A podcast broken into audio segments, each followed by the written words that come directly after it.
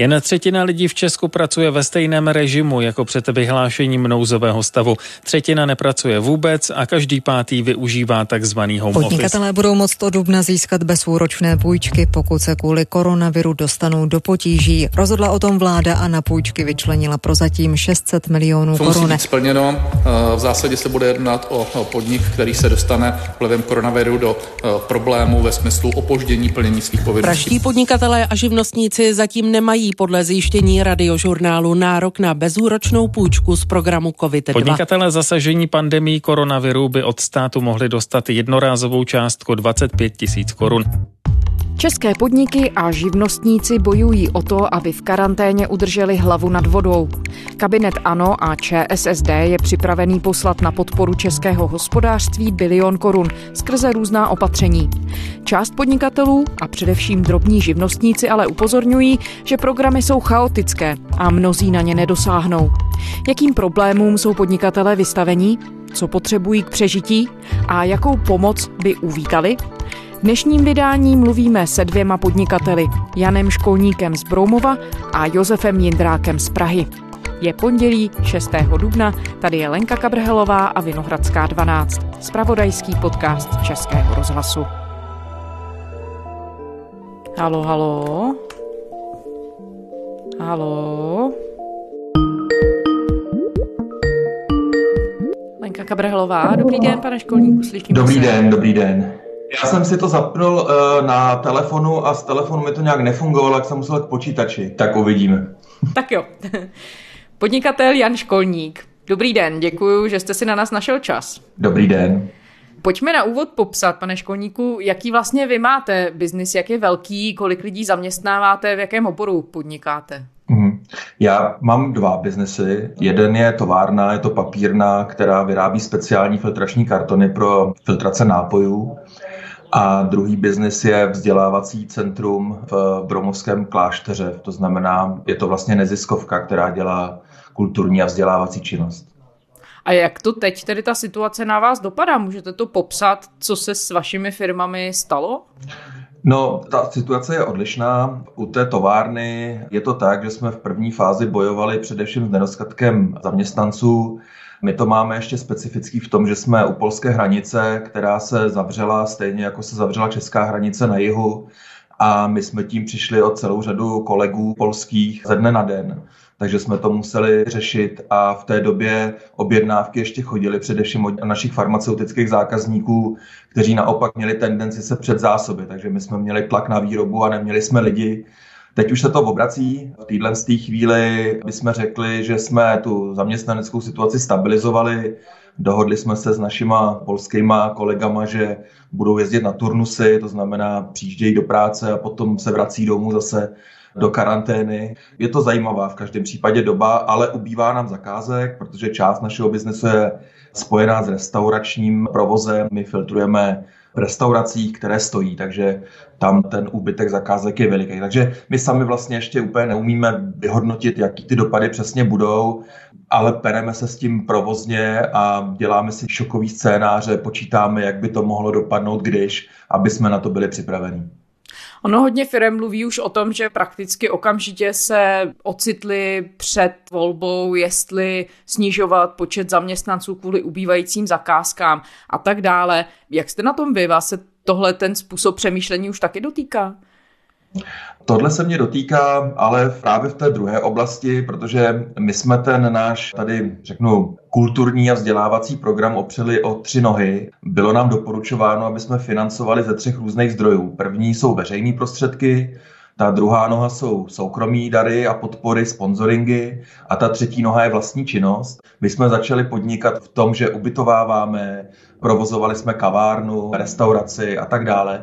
A tenhle ten biznis nám ze dne na den se zastavil. To samozřejmě není jenom naše situace, ale situace všech a tam je to přemýšlení o tom, jestli udržíme všechny zaměstnance prostě na denní bázi řešený. Zatím teda k tomu přistupujeme tak, že chceme, moc chceme ten tým udržet pohromadě, ale pokud se ta situace bude vyvíjet do nějaké dlouhodobější, táhlejší krize, kdy jsou dva scénáře po tom, co se stane, až se uvolní cestování, Ten první scénář je optimistický, zvláště pro domácí cestovní ruch. Pokud by se ještě nějakou dobu nemohla do zahraničí, tak by se mohlo předpokládat, že tedy lidé začnou jezdit po Česku. A ten druhý scénář je pesimistický a říká, přestože se uvolnějí ty omezení, tak lidé přesto, protože nebude lék, tak budou mít strach cestovat, budou mít strach jezdit na místa, která třeba neznají a potkávat se s lidmi, které neznají, aby ochránili sebe a svoje rodiny před případným dopadem té nemoci. My nevíme samozřejmě, který scénář, ono to bude asi někde uprostřed, takže to reálně znamená, že ten biznis se nevrátí do těch normálních kolejí, ale bude spíš nějaký omezený. A my jsme ještě v té specifické situaci, že ten náš region má hlavní sezonu v létě, ale my provozujeme všechny ty naše podniky v zimě, takže my jsme teď vlastně po mimo sezóně, kdy bylo málo příjmů, ale hodně výdajů a do toho teda jsme ochuzený o ty jarní příjmy, velikonoce a ty svátky, které vždycky tu pokladničku trošku naplnili. Takže ta situace je vlastně docela dramatická. No a máte spočítáno, jak dlouho vydržíte? Kolik měsíců takhle jste schopni fungovat? No, musím říct, že jsem velmi s optimismem sledoval kroky vlády v oblasti nějaké podpory. My jsme hned v první vlně požádali o překlonovací úvěr bezúročný, který by nám právě měl pomoct jakoby dostat se do toho období, kdy předpokládáme, že se ten cestovní ruch obnoví. Ale ten optimismus pomalinku odchází s tím, jak vlastně to vyřizování těch žádostí je komplikovaný, nejsou úplně jasný ty kritéria, čistý zaregistrování žádosti v té první vlně trvalo třeba týden nebo týden a půl a v té době, kdy člověk řeší na denní bázi ty problémy, tak samozřejmě týden a půl je strašně dlouhá doba. Já vlastně tomu rozumím, že to není jednoduchý zadministrovat, ale na druhou stranu se ukazuje, že jsme na takovouhle krizi nebyli připravení, že to vlastně vaříme teď rychle a je v tom zmatek a není to úplně přehledný. To bych řekl, že je takový znak doby, jo? že lidé samozřejmě chtějí nějakým způsobem fungovat. To, co by jim pomohlo, kdyby měli jasnější informace o tom, co můžou, jak to bude vypadat a k jaký podpoře, řekněme, se dostanou. No. No to jsem se vás právě chtěla ptát, jestli vůbec víte, na jaké prostředky, kam máte sahat, kam se máte obracet, jestli vůbec jsou k dispozici, protože se ukázalo, že ty prostředky se hrozně rychle vyčerpaly, když hmm. začaly firmy sahat právě na ty bezúročné půjčky. Jakým způsobem tohle řešíte nebo kde ty informace berete? Tak myslím, že informací je dost. Myslím, že asociace hotelů a restaurací v té oblasti cestovního ruchu nebo hospodářská komora v oblasti firm se snaží informovat Ministerstva už mají vlastně taky docela dost informací na svých webech, ale někdy je to takový překotný, že chvíli tam jsou, pak zase zmizej, takže člověk neví teda, co se děje. Informace jsou, spíš ta nejistota v tom, že i když tu žádost podáte, tak vlastně nevíte, jestli na vás dojde, kolik teda vlastně dostanete, protože to potom projde nějakým posuzováním, kterými neznáme ten proces, neznáme úplně přesně ty kritéria. A celá řada podniků si na to nemusí šahnout, protože se tam najde nějaký kritérium, který prostě nesplňují. Ta nejistota si myslím, že je ze všeho nejhorší. My máme zkušenost i z jiných zemí, máme ceřinou společnost v Německu a mně připadá, že, nebo zdá se mi, já jsem to nestudoval, protože na to nemám čas, ale připadá mi, že oni to v té legislativně měli ukotvený pro nějaké krizové okamžiky a teď to jenom aktivovali a v podstatě to, čemu my říkáme Kurzarbeit, už tam vlastně funguje. U nás se pořád ještě řeší legislativa k tomu. Takže známe kritéria, požádali jsme o tu podporu a ten náš jeden zaměstnanec té ceřiné firmě teda ji získá. Zároveň se tam rozběhla ta software pomoc, to znamená ta rychlá pomoc právě těch překlenovacích úvěrů a zdá se, že ty kritéria k tomu jsou jasný, že člověk si to přečte a ví, jestli na to má nebo nemá nárok a tohle to samozřejmě já si nechci stěžovat. Jo? Já prostě rozumím tomu, že ta situace není jednoduchá, ale zdá se mi, že to je dobrá lekce do budoucnosti, aby pro takovýhle případy jsme prostě měli legislativu, stejně jako všechny ty bezpečnostní složky připravený, natrénovaný, nacvičený, aby jsme prostě jenom přepli knoflík a dokázali se do toho krizového režimu dostat a všichni by věděli, co mají dělat a co se bude dít a jak můžou dál fungovat. Můžete popsat, na které ty programy české jste se tedy snažili dosáhnout ze své pozice, můžeme říct, střední firmy? No, my jsme s tou naší továrnou jsme vlastně zatím ještě nežádali. Tam jediný, co jsme požádali, a to zafungovalo velmi dobře a velmi rychle, tak my jsme vlastně už tři týdny zpátky nebo dva týdny před tím nouzovým stavem jsme zaplatili zálohu na den z příjmu na rok 2020, vlastně na letošní rok, která se mhm. vlastně jak vypočítává z těch minulých zisků, ale protože předpokládáme, že letos prostě žádný zisk nebude, tak jsme požádali o vrácení té zálohy. A tam zatím to vypadá tak, že ten stát nám tu zálohu vrátí. Takže byste mohli mít nějaké prostředky, s kterými budete operovat. Takže nám vlastně to by byla jako rychlá pomoc, přiteče nějaká hotovost, která by nám mohla umožnit potom ten pokles výroby překlenout jakoby z hlediska peněz. Potom samozřejmě sledujeme dál, my uvidíme, znova říkám, tady ještě nemáme vyhodnocený, kam se ten náš biznis dostane, on nebude nulový. U nás to není úplně zastavení, protože my dodáváme filtrační prostředky do potravinářského průmyslu, do farmaceutického průmyslu, tam se nedá předpokládat, že by se to zastavilo stoprocentně. No a v té oblasti té naší neziskovky a toho našeho podnikání, tak tam jsme hned v první vlně požádali Českomoravskou záručně rozvojovou banku o ten překlonovací úvěr COVID. To je to, o čem jsem na začátku mluvil, že jsme jako chvilku díl čekali, protože rozumím tomu, že oni byli zavaleni žádosti a nemají na to připravený aparát, jenom na čistý potvrzení příjmu té žádosti. Pak se ukázalo, že ten jejich limit se rychle vyčerpal, takže my vlastně nevíme, jestli ještě oni to budou projednávat nebo nebudou. Asi budou, uvidíme. Teď se snažíme dostat se do té žádosti COVID-2, ta byla vyhlášená včera, v poledne byla zastavená, večer zase byla obnovená, takže člověk vlastně úplně přesně neví. Jediný, co mu to říká, jako dej to tam co nejdřív, aby na tebe došlo, ale musím říct, že to je vlastně zoufalý. Já když si představuju prostě malý podnikatele, který mají třeba, nevím, 50 zaměstnanců, nejsou to OSVČ, zaměstnávají lidi a mají ještě nějakou výrobu, musí se o ní starat, i když je prostě snížená třeba a ještě do toho mají sledovat všechny tyhle věci a sepisovat ty žádosti, nemají na to žádný aparát, žádný kolegy, oddělení, který by to řešili, tak to musí být úplně zoufalá situace. Jo. Vůbec neumím si představit se vžít do jejich kůže a myslím, že by bylo dobré, aby větší firmy v těch svých místech se obrátili na ty malí a dali jim tu pomoc, protože oni tu zkušenost mají, projdou tím procesem a můžou potom jim pomoct, aby dosahli na tyhle ty případné pomoci. A můžu jenom, abych si udělala představu, kolik tedy máte zaměstnanců v té velké firmě a co by to znamenalo, kdyby, nedej bože, byste tedy museli třeba utlumovat výrobu. Předpokládám, že asi by se to toho regionu docela dotklo. No, tak to jsou všechno, protože ten problém se netýká jenom naší firmy. Tady nejde o to, že my budeme mít problémy, ale všechny firmy budou mít problémy. To znamená, já bych to takhle nespecifikoval, že jedna firma je ohrožení. My nejsme zas tak velký, my máme asi 100 zaměstnanců v továrně a 100 zaměstnanců prakticky v klášteře a v tom podnikání okolním, takže zhruba odpovídám za 200 lidí. Není to moc a taky to není málo, takže děláme prostě v téhle chvíli, co umíme a těžko se prostě odhaduje, jaká ta situace bude dál. Co vám říkají oni? Jak to na ně dopadá? No, jsou skvělí. My jsme vlastně ty opatření, které se dělali od začátku, tak stejně jako všichni ostatní jsme dělali. Zjistili jsme mimochodem, že docela dobře se dá pracovat na dálku. to je ale zase velká výzva pro ten náš region. My jsme dlouho říkali, že tady je vlastně krásný prostředí, příroda, klid a milí lidé a zajímavý program a že odsud se dá pracovat jako na dálku někde. Sice jsme to říkali, neuměli jsme si to moc představit a teď už si to i umíme představit, takže třeba to bude pozitivní pro takovýhle městečka v přírodě a získají vlastně nový sousedy, lidi, kteří budou vlastně vědět, že odsud se dá pracovat i na projektech globálních, třeba když to takhle řeknu. Ale kolegové samozřejmě tak všichni mají nějaký obavy o své rodiny. Především bych řekl, že teďko spíš zdravotní obavy, že nikdo neřeší úplně existenci, i když samozřejmě to lidi napadá a bavíme se o tom, ale je to o tom, jak ochránit své rodiny a své rodiče a prarodiče ta situace je taková jako panická, až ten strach je veliký. A já jsem slyšel na Českém rozhlase jako reportáž z nějaké dědiny, kde sousedé vědí o tom svém sousedovi a nutí ho zavírat okna, takže je to vlastně jak teďko hodně exponovaný problém.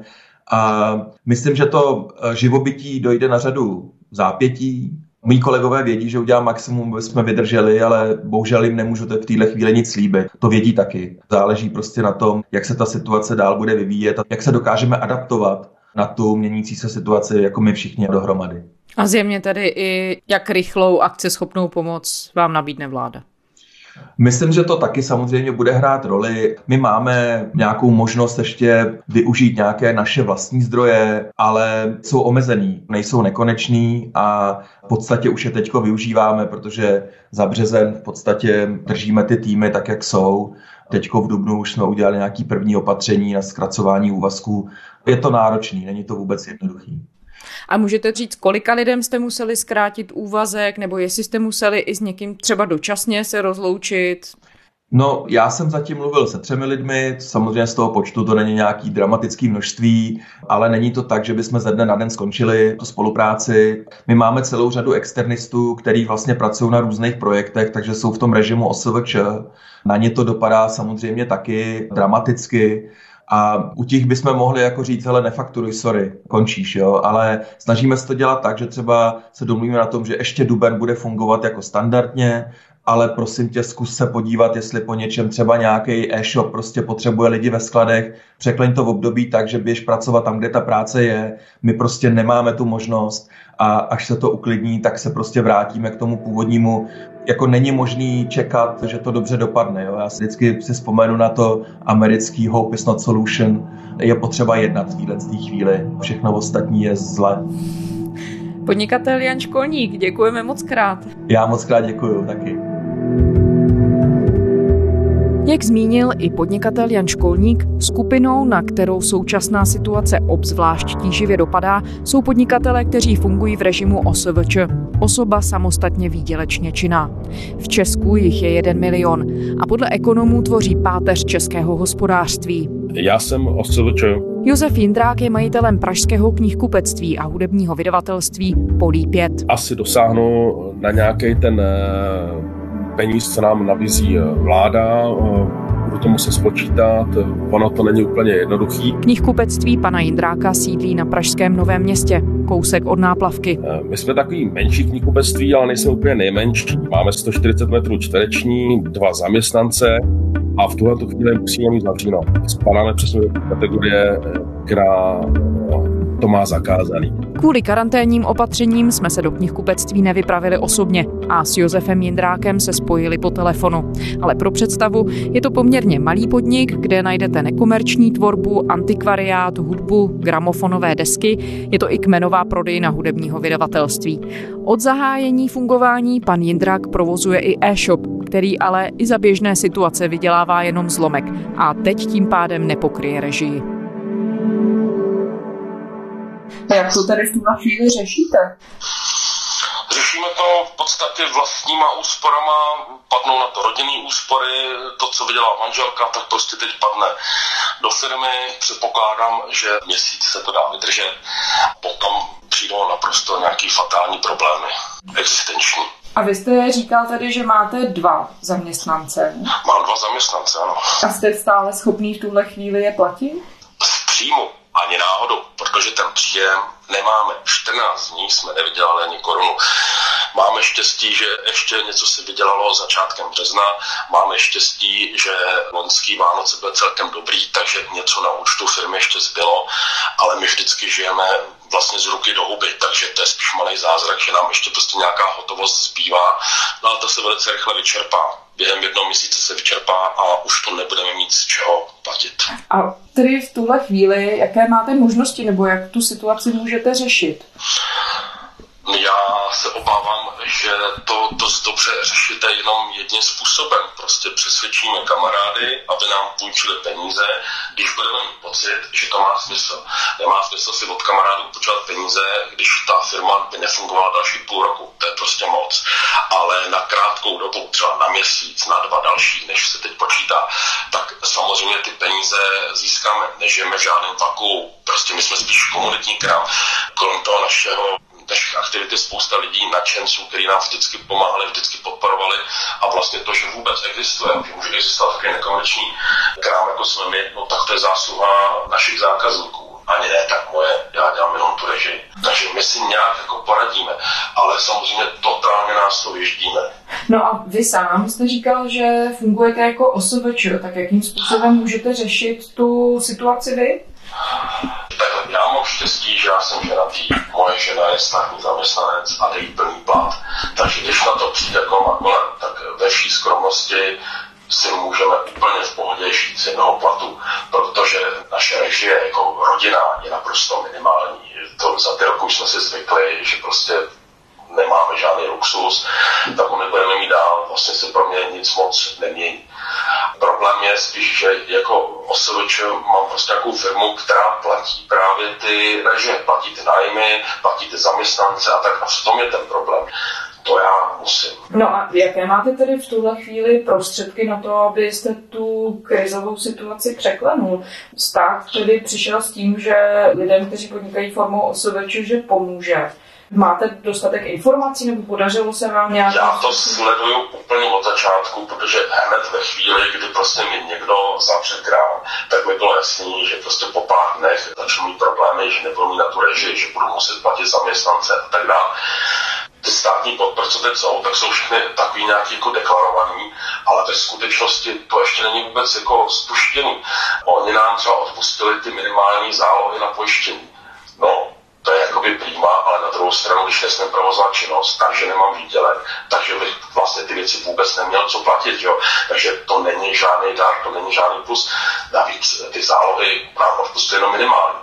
Takže já, když jsem si v minulém kvartálu vydělal víc, musím platit větší zálohy, tak stejně teď musím, tuším, že na sociálním platím ještě jednou tolik, takže oni mi odpustili půlku. Takže stejně musím platit ty zálohy nějakým způsobem dál, protože loni jsem si vydělal. To, že si letos nevydělal, to už se do toho vůbec nezohledňuje, to se zohlední až za rok. Další věc jsou ty půjčky. Hned byl vyhlášený program COVID-1. Než jsem si stačil pročíst všech 15 dokumentů, vyplnit všechny náležitosti, tak ten program byl zastavený. Byl vyhlášený za týden, ne hned, ale za týden byl vyhlášený program COVID-2, to jsou bezúroční půjčky, no jenže se ukázalo, že to neplatí pro Prahu. Takže já vlastně v tuhle chvíli nemůžu dosáhnout na bezúročnou půjčku. Další pomoc je těch slavných 25 tisíc, no ale zase to beru tak, že to je na to, aby člověk přežil. Vůbec to neřeší tu moji režii. Já jsem odkázaný jenom na vlastní peníze, jsem odkázaný na obyčejní lidi. No a když mluvíme o podpoře od státu, jaká podpora vám by přišla jako adekvátní nebo by vám pomohla překlenout to nejhorší? No, já si myslím, že potřeba si uvědomit, že ta záležitost společnost je selektivní podstatě OSVČ nebo mal obchod, kluby, hudební, divadelní, kultura, sport jsou zasazení víc než kdokoliv jiný. My vlastně teď neseme to riziko celé té společnosti a myslím si, že je naprosto adekvátní, aby stát nějakým způsobem nám to kompenzoval. A ani si nemyslím, že by stát měl kompenzovat nějaký ušlej zisk, ale rozhodně by měl pomoct na to, aby jsme byli schopni zaplatit režii. Myslím si, že stát by se měl zeptat, jakou máš režii, kolik potřebuješ a tady máš bezúročnou půjčku, splatíš mi to do x let. A to si myslím, že by stačilo. Bylo to jednoduchý, nebylo by to žádný dary, byly by to prostě půjčky, nebyl na tom úrok, ty půjčky se splatily, byl by pokoj. To je věc, která by vlastně jako teď v tuhle chvíli pomohla. A když jste říkal, že tady máte dva zaměstnance, tak co teď slyšíte od nich? V jaké situaci ti lidé jsou? No, hned první den, kdy to bylo vyhlášení, tak oba dva byli totálně šokovaní, byli vyděšení, že ztratí práci, protože jim bylo úplně tohle jasný od začátku.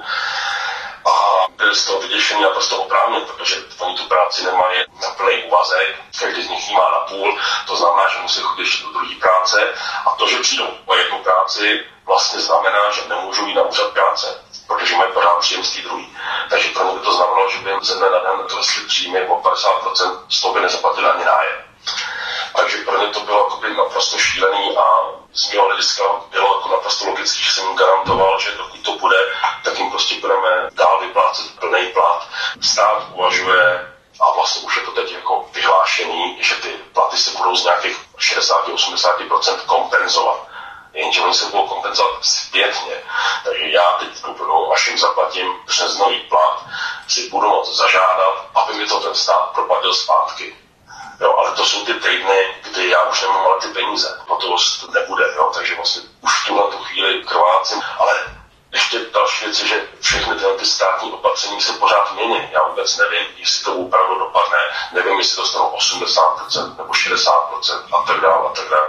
tuhle chvíli, kdybyste měl popsat, Jaké máte k dispozici informace a jak se cítíte informovaný? Jak byste to shrnul? já se snažím ty věci hodně sledovat a mám pocit, že ty informace na jednu stranu mám relativně dobrý. Samozřejmě všechno usledovat nelze a problém je třeba v té kvalitě těch informací. Něco dohledat, zjistit si, je vyhlášen nějaký program, než se tam všechno proklikám a podobně. Oni se samozřejmě trošku poučili a třeba když byl vyhlášena ta podpora 25 tisíc OSVČ, tak všechny ty věci kolem toho jsou popsány na webu ministerstva velice pečlivě a krok po kroku a je to poměrně logický to jim nemůžu vyčítat, ale když se třeba vyhlásili ty úvěrové programy, které pak byly zrušeny a tak, tak to se dohledávalo špatně a už jenom to prostudování trvalo hrozně dlouho. Pak jsem se dozvěděl, že nebylo potřeba přiložit všechny ty doklady, že se mohli přiložit zpětně, no ale to nikdo nikde neřekl. No a taky hlavně se to nesmí pořád měnit. Původně se mluvilo o 15 tisících, pak 25. Včera Babiš eh, říkal v televizi, že změní podmínky udělení 25 tisíc. To je šílený, to se prostě mění každou minutu, oni si to nedokážou vůbec rozmyslet dopředu. Pane Jindráku, děkuji vám moc krát. prosím, prosím, mějte se dobře. A vy taky, ať se vám to všechno daří, ať je to co nejdřív to ráno. Děkuji. Na první vlnu bezúročných úvěrů programu COVID-1 navázal koncem minulého týdne program COVID-2. Půjčky budou mít stejně jako v první vlně programu roční odklad splátek, informoval o tom ministr průmyslu a obchodu zahnutí Ano Karel Havlíček. Program teď podle něj nově budou moct využít i živnostníci a drobní podnikatelé. Není stanovena spodní hranice žádosti o půjčky, čili zase to padá na osoby samostatně výdělečně činné, čili je možné si žádat o úvěry v řádu třeba desítek tisíc korun. O bezúročné půjčky byl ale velký zájem. O půjčku v programu COVID-2 požádalo v prvním kole více než 700 malých nebo středních podniků. Za tři hodiny se mezi živnostníky rozdělilo všech 1,5 miliardy korun, které byly pro první fázi programu vyčleněny. A tak se ministerstvo průmyslu a obchodu ve čtvrtek odpoledne rozhodlo částku navýšit. Na Twitteru to potvrdil ministr průmyslu a obchodu zahnutí ANO Karel Havlíček. Po navýšení není omezený počet žadatelů, říká ředitel Českomoravské záruční a rozvojové banky Jiří Jirásek. Mohou podávat žádosti až do zítřka do půlnoci s tím, že pro uspokojení těch žádostí budou dostatečné zdroje pro to, aby se poskytly záruky v objemu až 20 miliard korun. Peníze z tohoto kola výzvy, financované ze strukturálních fondů Evropské unie, ale nejsou určeny pro podnikatele z Prahy. Na ty se podle ministra Karla Havlíčka za ANO dostane v dalších kolech. Osobám samostatně výdělečně činným má pomoct jednorázová podpora 25 tisíc korun. Vláda schválila program 25. Jde o přímou podporu osobám samostatně výdělečně činným. Nárok na jednorázovou částku 25 tisíc korun by měla mít eh, každá osobeč, která splní několik podmínek. Já jsem zavnímala, mě, já jsem měla zavalený e-mail, dostala jsem v noci asi tisíc e-mailů, takže postupně vyřizujeme s kolegy.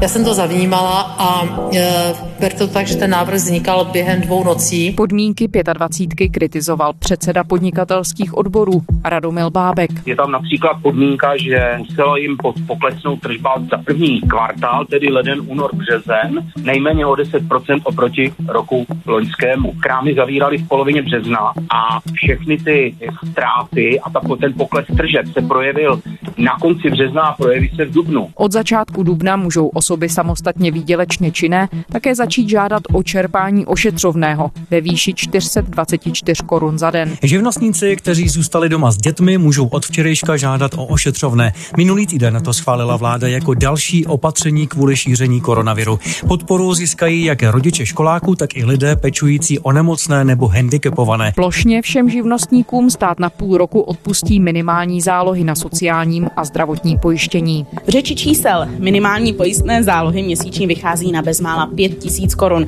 Osoby samostatně výdělečně činné tak v nadcházejícím půlroce ušetří přesně 29 916 korun. A změnila se také data, do kdy mohou lidé podávat svá daňová přiznání.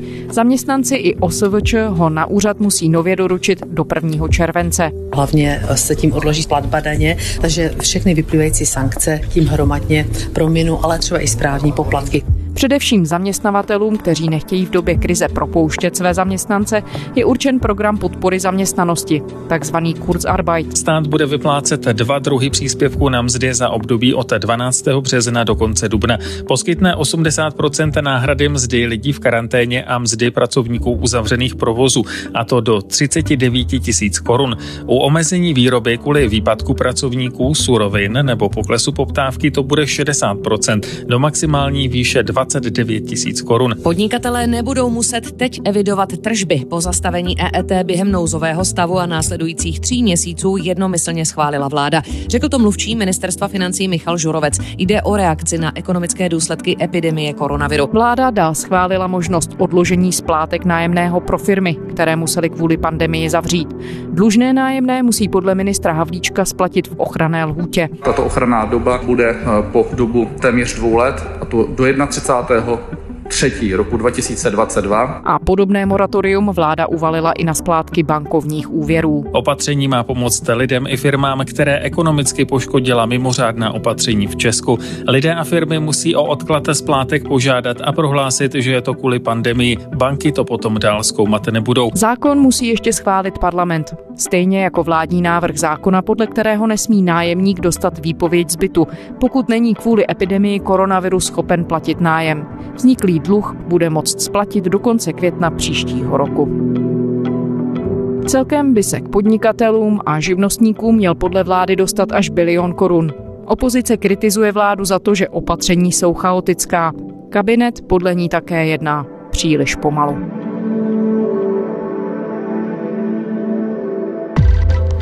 A to je z pondělní Vinohradské 12 vše. Poslouchejte nás na stránkách i rozhlasu, našeho spravodajského webu, anebo ve svých oblíbených podcastových aplikacích. Psát nám můžete na adresu vinohradská12 zavináč rozhlas.cz. Těším se zítra.